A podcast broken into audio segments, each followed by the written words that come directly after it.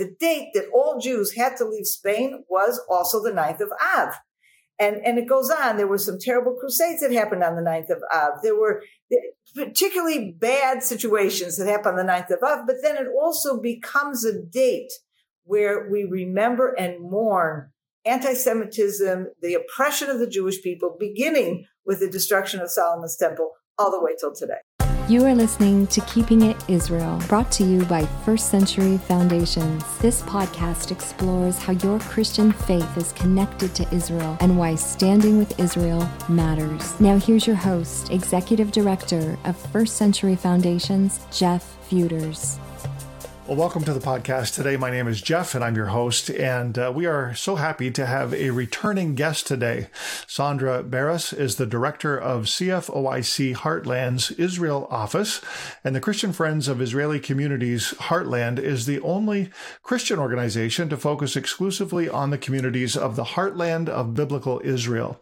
She lives in a small Samarian town called Karnei Shomron, which we had a pleasure of visiting her there earlier this spring. Sondra, welcome back to the podcast. It's great to have you here.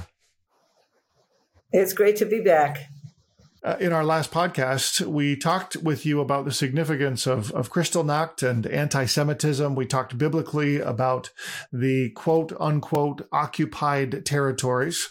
And uh, if you didn't hear that podcast, by the way, if you're watching, listening, that would be a great one for you to go back and, and check out. We encourage you to do that. And if you've never uh, listened before, Sondra, we want to just get you to please just tell us a little bit about yourself and the incredible work that you do at CFOI see. Oh, well, my pleasure. So I am not a Christian. Uh, I'm an Orthodox Jew and have found myself in a very unusual place to be the director of the Israel office of a Christian organization called Christian Friends of Israeli Communities. Uh, and, you know, I actually fell into this many years ago. Uh, the organization has been around for almost 25 years. And what we do is we reach out to Christians all over the world and connect them to the Jewish communities in Judea and Samaria. Uh, this is where I live. I live in Samaria. I've lived here for many years. And from the beginning, uh, you know, I have been very involved, either initially volunteer and later professionally, in advocating for these communities, often referred to as the settlements. And I like to say that they're probably the single most misunderstood area of Israel. There's tremendous controversy. You know, you referred earlier to the occupied areas. Of course, that's not a word that we subscribe to. For us, this is the heart of biblical Israel, and we have rightfully returned to land that really belongs to the Jewish people. So, you know, this is what we're doing. We're reaching out, we're educating, we're enabling Christians to come in and actually visit these communities, not only on my porch, but on people's porches all over Judea and Samaria. And of course, we also have a lot of projects that we're involved with in the communities themselves, helping the people who live here, strengthening them, strengthening the communities. And it is all being done with the help of support coming from Christians all over the world. Well, Sondra, the 9th of Av, or uh, Tisha B'Av, I don't know if I'm saying that right. You can correct me. This is fast approaching. I think it's starting this Shabbat, actually, the 6th of August in the evening. Can you please explain what the name means and what is it that uh, this, this observance commemorates? Okay, well, it's actually very biblical okay, on the ninth of Av, and that would be in biblical terms, it would be the ninth day of the fifth month. Uh, that is the day that the, the, first temple was destroyed by Nebuchadnezzar, the uh, emperor, king of uh, whatever, of Babylon. And it marked the beginning of the first exile um, uh, when the Jews went to Babylon, uh, where they were, they sat in exile for 70 years. Fascinating, really enough. The very same date, um, almost 500 years or more than 500 years later, uh, the second temple was destroyed by the Romans. So um, this okay. event, the destruction of the first temple, we know from the Bible is truly a watershed event. We know about it from the book of Second Kings. We know about it from the book of Jeremiah. Um, the book of Lamentations uh, which is, we believe, is also written by Jeremiah, uh, is a book of of exactly what it is lamentations. It's it's poetry it's crying out it's it's describing the the terrible situation in jerusalem before and after the destruction uh, of the temple. And it wasn't just that the temple was destroyed it was the end of jewish sovereignty it was uh, perse- terrible terrible persecution by, by the babylonians and of course we have that described for us in the bible um, mm-hmm. And the, the, one of the, you know, what we find though is aside from these first, te- the first and second temple was throughout Jewish history, there were some really terrible things that happened to the Jewish people that fell on that date as well. Uh, so, for example, the Spanish Inquisition. I don't know how many people are aware of, of how the Inquisition uh, uh, affected the Jews, but at the time, we're talking about 1492. Uh, in 1492, Spain had the largest Jewish community in the world, and we're talking about millions of Jews who were living on the Iberian Peninsula and who were, you know, if you think about, if you can compare something to something today, it's like the Jews in the United States. They were very accepted in the country. They were advisors to the king and queen. They had businesses. They had, you know, community synagogues, so many things. And um, in, in 1492, the, the king and queen of Spain, Ferdinand and Isabella, signed a decree that every single Jew had to either leave Spain or convert to Catholicism. And people who didn't, people who converted and were suspected of being really crypto Jews, um, were burnt at the stake. And it was a terrible, terrible time. Well, that date, the date that wow. all Jews had to leave Spain was also the 9th of Av. And, and it goes on. There were some terrible crusades that happened huh. on the 9th of Av. There were particularly bad situations that happened on the 9th of Av, but then it also becomes a date where we remember and mourn anti-Semitism, the oppression of the Jewish people, beginning with the mm-hmm. destruction of Solomon's temple all the way till today. Wow, I did not know about those dates coinciding, especially uh, you know the Spanish Inquisition. That's very very intriguing, and um, makes sense, you know, to think about uh, sort of observing uh, or, or or mourning those things all together on uh, on this day. So so today in in Israel or uh, you know Jews around the world, how is this observed uh, in modern times? Well, um, it is a fast day. Start with that. It's a day, and and when we fast, we don't eat or drink. Okay so it's a day where we fast. It's a day, um, it's very similar in what we do or don't do to the Day of Atonement, but it's a completely different kind of fast and a completely different day. Because we don't eat or drink, and and we don't we don't um, you know go out celebrate. You know, it's it's it's a serious day. Mm-hmm. But whereas the Day of Atonement is a serious day that is spiritually uplifting, it's a it's a very happy day because we're engrossed in prayer and believe that at the end of the day we will be forgiven by God for all our sins of the previous year. The ninth of Av is a day of mourning.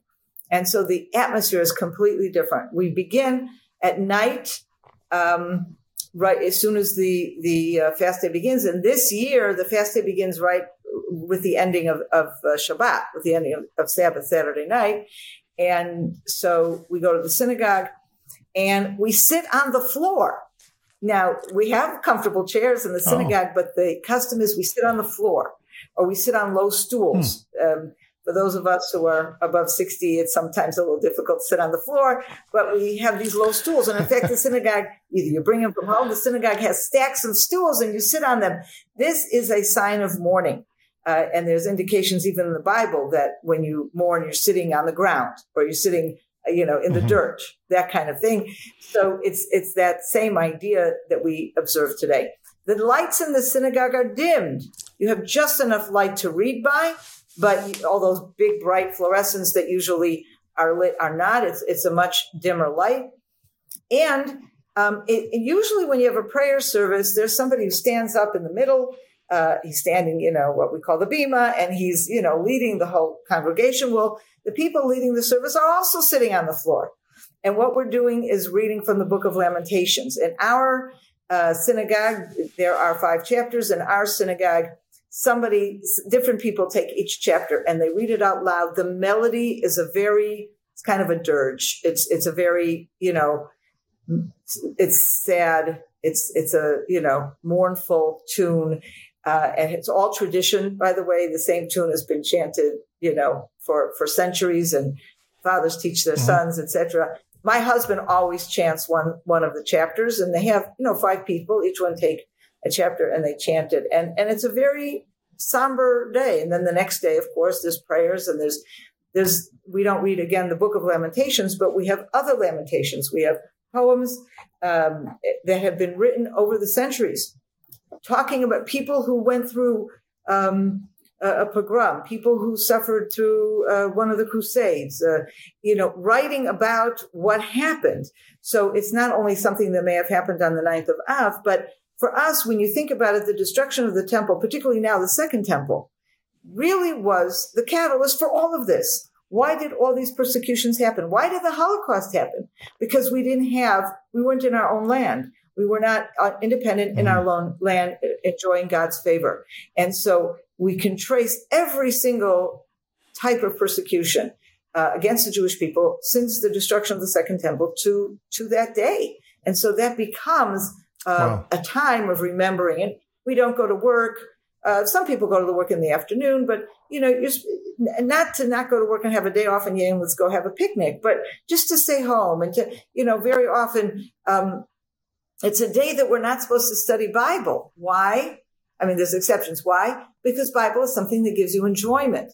However, yes, study the book of Job, study the book of Lamentations, you know, study. Mm. We have many, many sources that tell the stories, um, going all the way back to, to stories that are told about what happened in the time of the Romans. We have these things preserved in our heritage. Read and study those stories. So very often, for example, in our synagogue, the rabbi gives a talk in the afternoon and it's it's not a regular Bible class. It is focusing on some source that we have uh, and what it means and what it means for us. Mm. So, very somber, very reflective uh, day, 24 hour period. I, uh, I think that's good. That helps people to understand, you know, the scope of what it is that's kind of wrapped up in this. Sometimes it's easy to oversimplify and just say, well, it's, you know, mourning the destruction of the first and second temple. Well, it sounds like it's a, a, lot more than that. And I think that um, it's good for us to understand those things. You've talked a little bit about the history. How far back has this been commemorated? Do you know? I mean, is there reference in, in the Bible to this being commemorated, or has this something that's come sort of through tradition following following the uh, the time of those writings? Well, it actually is mentioned in the Bible in the book of Zechariah. Uh, very, very interesting situation that happens here in chapter eight.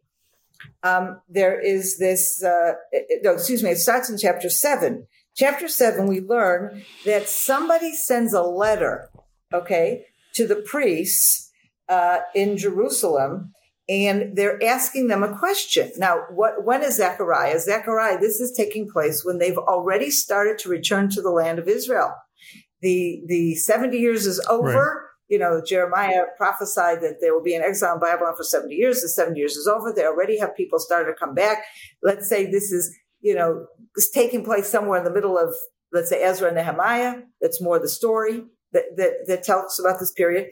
And so at that time, someone sends a letter and it says as follows, shall I weep and practice abstinence in the fifth month as I have been doing all these years?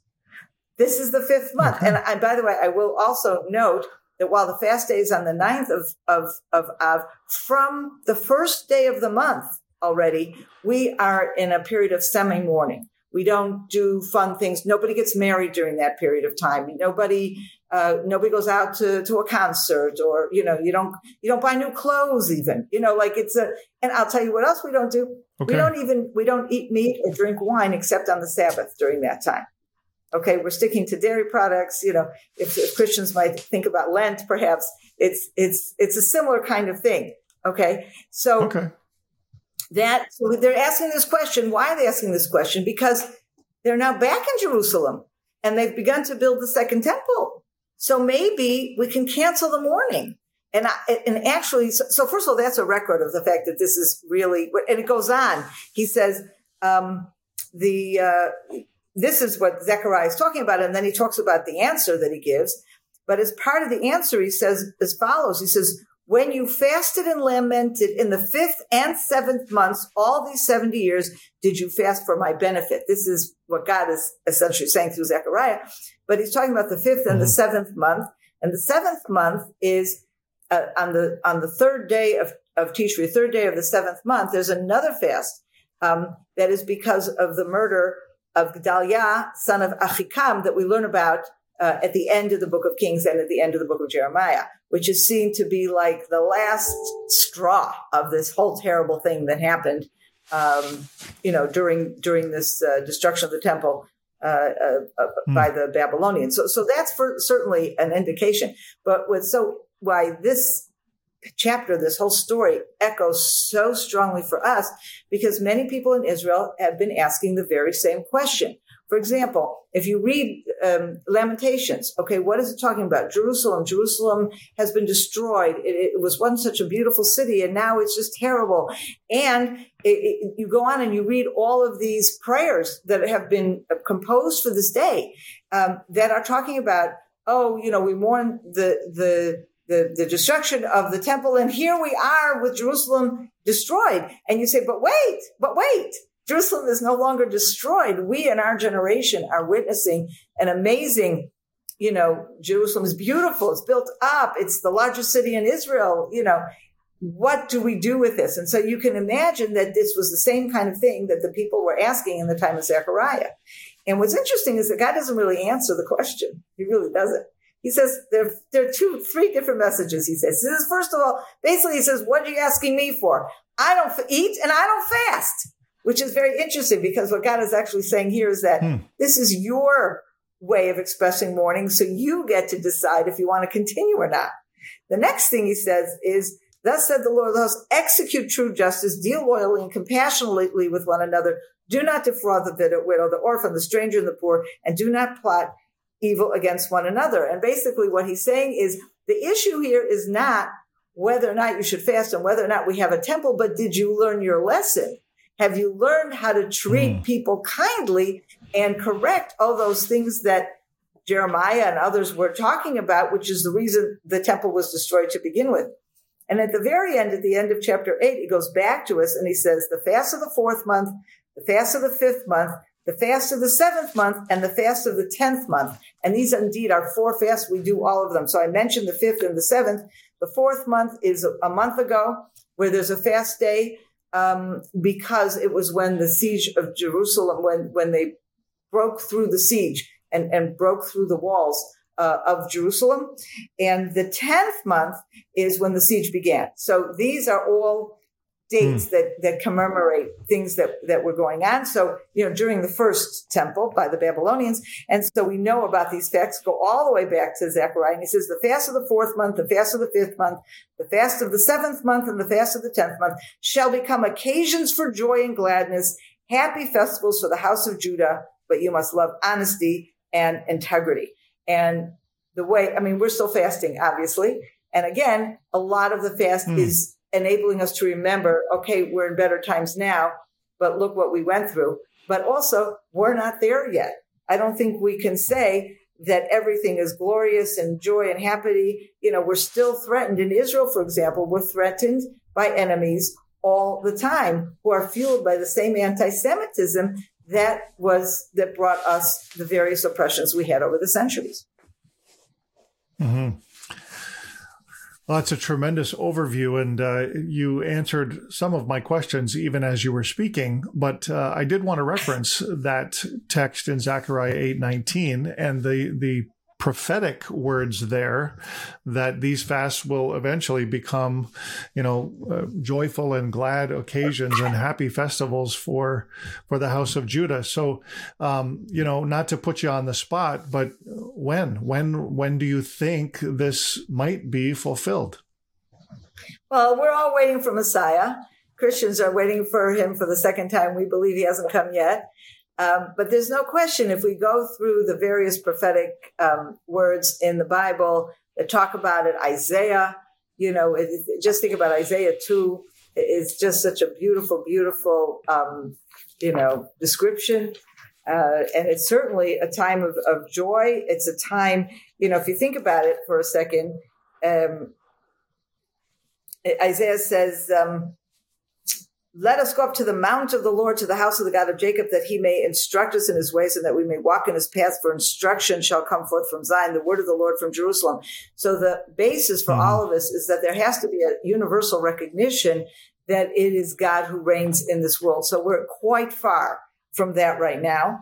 Uh, thus he will judge among the nations and arbitrate for the many peoples, and they shall beat their swords into plowshares, their spears into pruning hooks. Nation shall not take up sword against nation, they shall never again know war.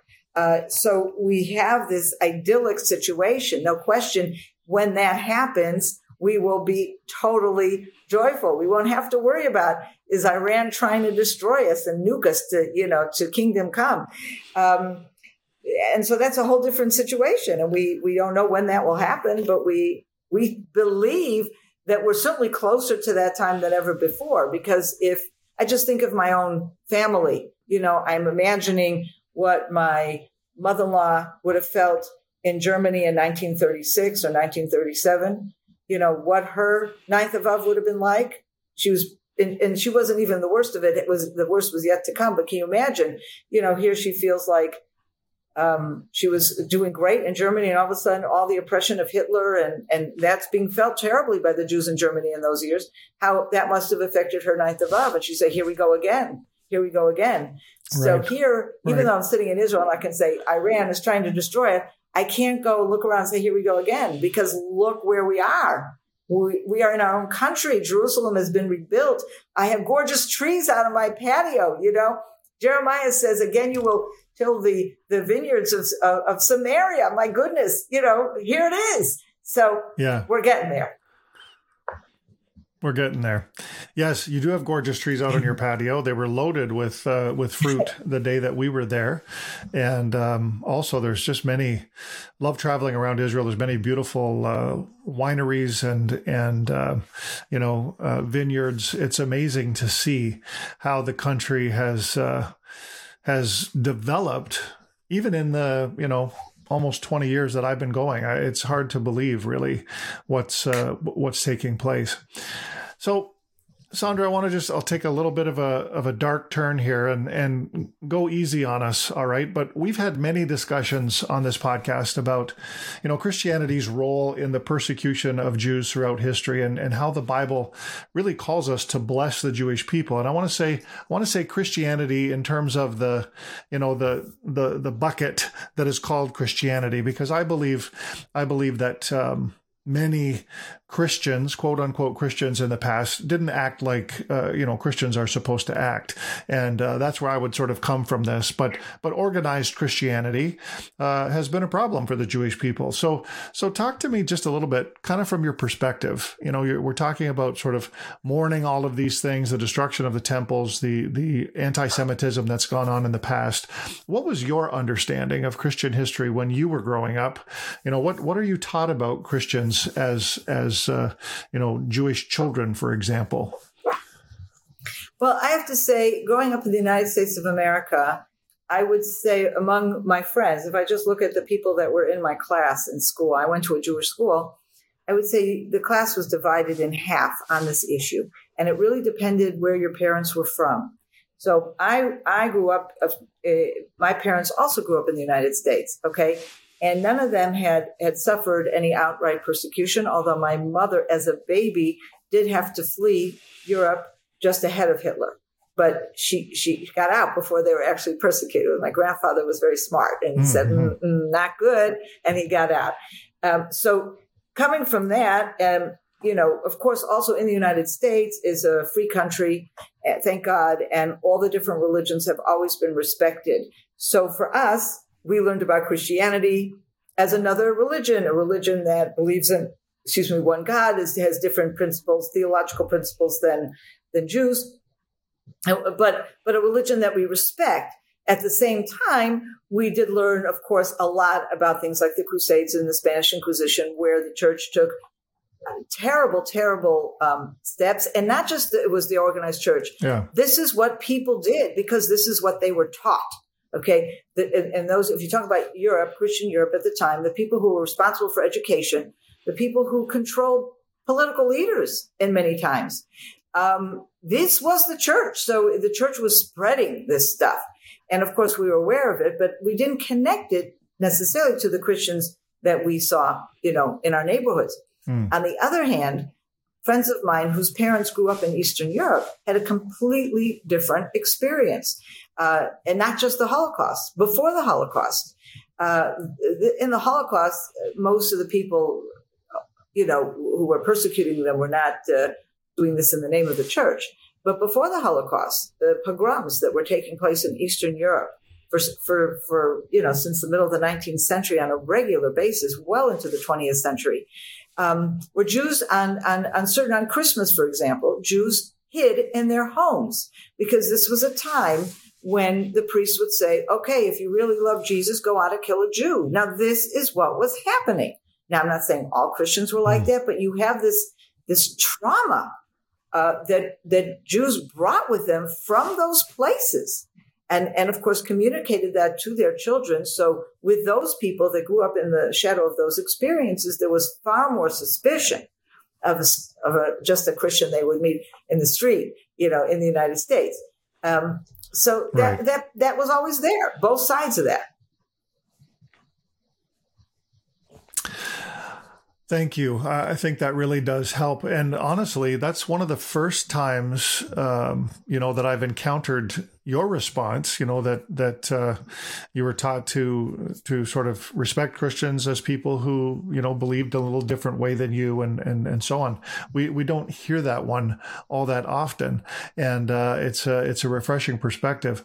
I I do want to say, you know, kind of on behalf of of uh, my tribe, that I'm sorry. You know, we Christians, uh, sort of sort of quote unquote Christians, uh, have been horrible to the Jewish people in the past, and and we're doing our part in our little corner of uh, of Christianity to uh, to teach the to teach the opposite approach, and that is that we need to support and that we need to bless Israel. And I know that that you have uh, met with and, and come across and, and work with many, many Christians who are in that same camp. And um, I just want to tell people who are who are watching or listening, uh, you know, today that that this is something that we need to kind of take notice of. And I think that, you know, I, I don't go always very deep into this whole idea of, uh, you know, generational curses and the sins of the past and all those kind of things. I, I, believe we're responsible for our own actions, but because we're responsible for our own actions, I think it's very important that we that we recognize these horrible things that have happened in the past, and that we do what we can do in in our day to uh, you know to right those things. And so, I guess one of the things I want to ask you is, what are some of the ways that Christians can show support for the Jewish people even around a holiday like this, like Tisha B'Av? Well, I, I do think that it's a wonderful opportunity for Christians to learn their very terrible, tragic past. Uh, I don't think that a Christian today who is, you know, loves the Jewish people, they don't have to love the Jewish people, just respect and honor and treat Jewish people kindly and fairly. Um, you know, people who feel that way today, I don't think that they are responsible for what their grandparents or ancestors or whatever may have done. I do think they're responsible for making sure that the the the Christian environment that they are in is is not tainted by that in any way in terms of how the message is presented to the congregation to the next mm-hmm. generation. Mm-hmm. I've encountered some people who are not at all anti Semites. They're good people, they're nice people, and yet sometimes they'll say something about Jews that they don't even realize reflects a prejudice, reflects mm-hmm. a prejudice that has been embedded in them and their families for generations, and they don't even realize the ramifications of what they're saying. So just just to help Christians understand what is the history, where it went wrong. I think it's important for Christians to understand how this was all theologically based. I mean, when priests went out and said, go kill a Jew, they said the Jews killed Jesus. Therefore, it is, we're doing the holy work of the Lord when we're murdering a Jew. Now, you're hearing this today, Jeff, and it, it horrifies you because this is not your Absolutely. Christianity. This is not the kind of thing you're, but, but I think it's important for Christians today to understand that once their Bible, their doctrines, their whatever were manipulated and, and produced this kind of terrible teaching and terrible persecution of the Jews. Yeah. No, it is. It's it's horrific, and it does not reflect um, it does not reflect New Testament uh, writings or, or, Christianity. It's it's not something that's that's uh, that's there, and um, it really is a horrible horrible thing. Well, we want to you know be able to to teach people about this and help them understand uh, why it's important for us to to come alongside the Jewish people to to bless, support, respect is a good word that you used. I love the Jewish people. I I'm one of those, but uh, you know I just just when we go, we absolutely enjoy being in the country. We enjoy interacting with people and uh, and learning more about the culture. I think all of those things are ways that we can be supportive. You know, we're pulling together a tour right now. Finally, we're going to bring a group back to uh, to Israel next March, and um, we want to encourage people to have that experience. And and I I really do believe. I mean, there's lots of ways that we can learn and understand better, but but to me, one of the best ways is to actually physically go and uh, and experience experience the land and experience the people. And I think that um, when when that happens for somebody, they really the lights the lights begin to come on. Um, there is a there is a petition, an online petition that people can go and uh, and sign. Um, I don't, you're familiar with this, I'm sure. Um, if uh, if people want to go, it's it's nine dash of av.com 9-av.com and uh, you can go and sign a petition and learn about ways that you can support the Jewish people on the 9th of Av. I would encourage you to uh, to do that. And Sondra, just maybe one last question, you know, how how can Christians learn more about supporting the specific work that you do and and can you recommend any other places where they can go and learn about about Tisha B'Av that we've been discussing today? Well, uh, I do want to encourage people to get onto our website at cfoic.com. And, and there, first of all, there's a lot of educational material, and we do have more articles and films and that kind of thing that we've done about the Ninth of Av. And I would just, you know, urge anybody to get on the website, send me an email, you know, and I can send you links to those particular uh, resources if you're not finding them yourself um, what I, we are doing, and I believe what Christian Friends of Israeli Community stands for, is a complete reversal of that history. So, if in the past Christians were involved mm. in in persecuting Jews and murdering Jews and and preventing, uh, you know, the established reestablishment of a Jewish home in, in Israel, that has changed. And today, uh, Christians really have the opportunity to support the people in the very heart of biblical Israel.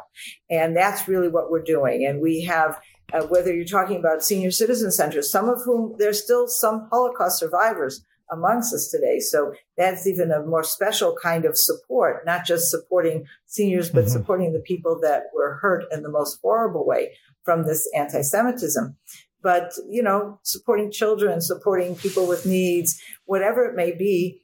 Um, this is an opportunity that we have created, uh, Jews and Christians together, uh, Christians reaching out to us in Israel and saying, this was a horrible past, but today we can change the future. And the future is not just respect, but the future can also include partnership. And if both Jews and mm-hmm. Christians read the Hebrew scriptures, which represents about 80% of the Christian Bible, then both Christians and Jews can stand behind this idea of, of a, a return and, and a restoration of Israel. In fact, if we were talking about Zechariah, there is this wonderful verse in, in chapter 8 there shall yet be old men and women in the squares of Jerusalem, each with staff in hand because of their great age, and the squares of the city shall be crowded with boys and girls playing in the squares. And if you come not just to Jerusalem, but you come to Judea and Samaria, you can see that. And the fact that we're able to see that again here, where I am yeah. in Samaria, there were Jew- no Jews living here since the Assyrians destroyed the northern kingdom. That was already like 120 wow. years before the destruction of the temple. And here we have recreated Jewish life here with children and elderly in the centers of the towns. And you, Christians, our Christian friends, can really be a partner in fulfilling these and so many other prophecies. Beautiful. Well, we encourage you as uh, as listeners and viewers to really check that out and uh, and consider um, taking advantage of some of these opportunities. Come on, come on our tour. We have a we have a, a one day uh, optional tour at the end of our tour that uh, will go and visit Judea and Samaria, specifically uh, Shiloh and uh, surrounding area there. And so we want to encourage you to come with us. And uh, who knows, we might even convince Sondra to come and meet you that day. I think probably that's a, a real possibility. But yes. It'll be it'll be great to have you along with us. And uh, uh, so, Sondra, maybe maybe uh, March next year we might be able to connect you with a group of people that we're bringing. It's a date. Shalom, and thank you for listening to Keeping It Israel. If you enjoyed this podcast, please share it and consider supporting us to keep the conversation going. And just so you know, you can watch this podcast on our First Century Foundation's YouTube channel, where you will find all of our Keeping It Israel interviews and much more from First Century Foundations. So don't forget to subscribe. First Century Foundations exists to turn hearts around the world toward the land, people, and God of Israel. We support over 70 ministries in Israel who are doing an incredible work on behalf of the kingdom of God in so many different ways. We also take tours to Israel, and we would love to have you join us please visit firstcenturyfoundations.com to learn more about the work we do and how you can stay connected. Until next time, from all of us at First Century Foundations, God bless you and God bless Israel.